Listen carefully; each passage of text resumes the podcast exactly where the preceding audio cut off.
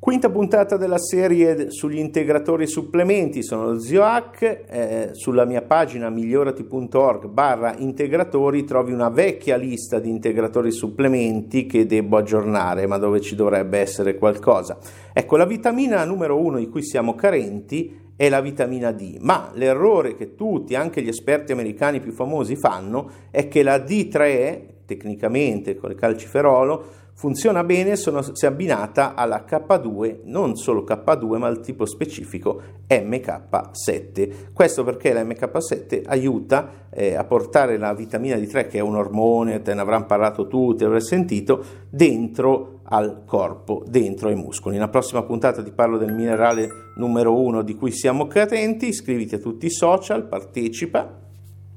e, e ci sentiamo nella prossima puntata.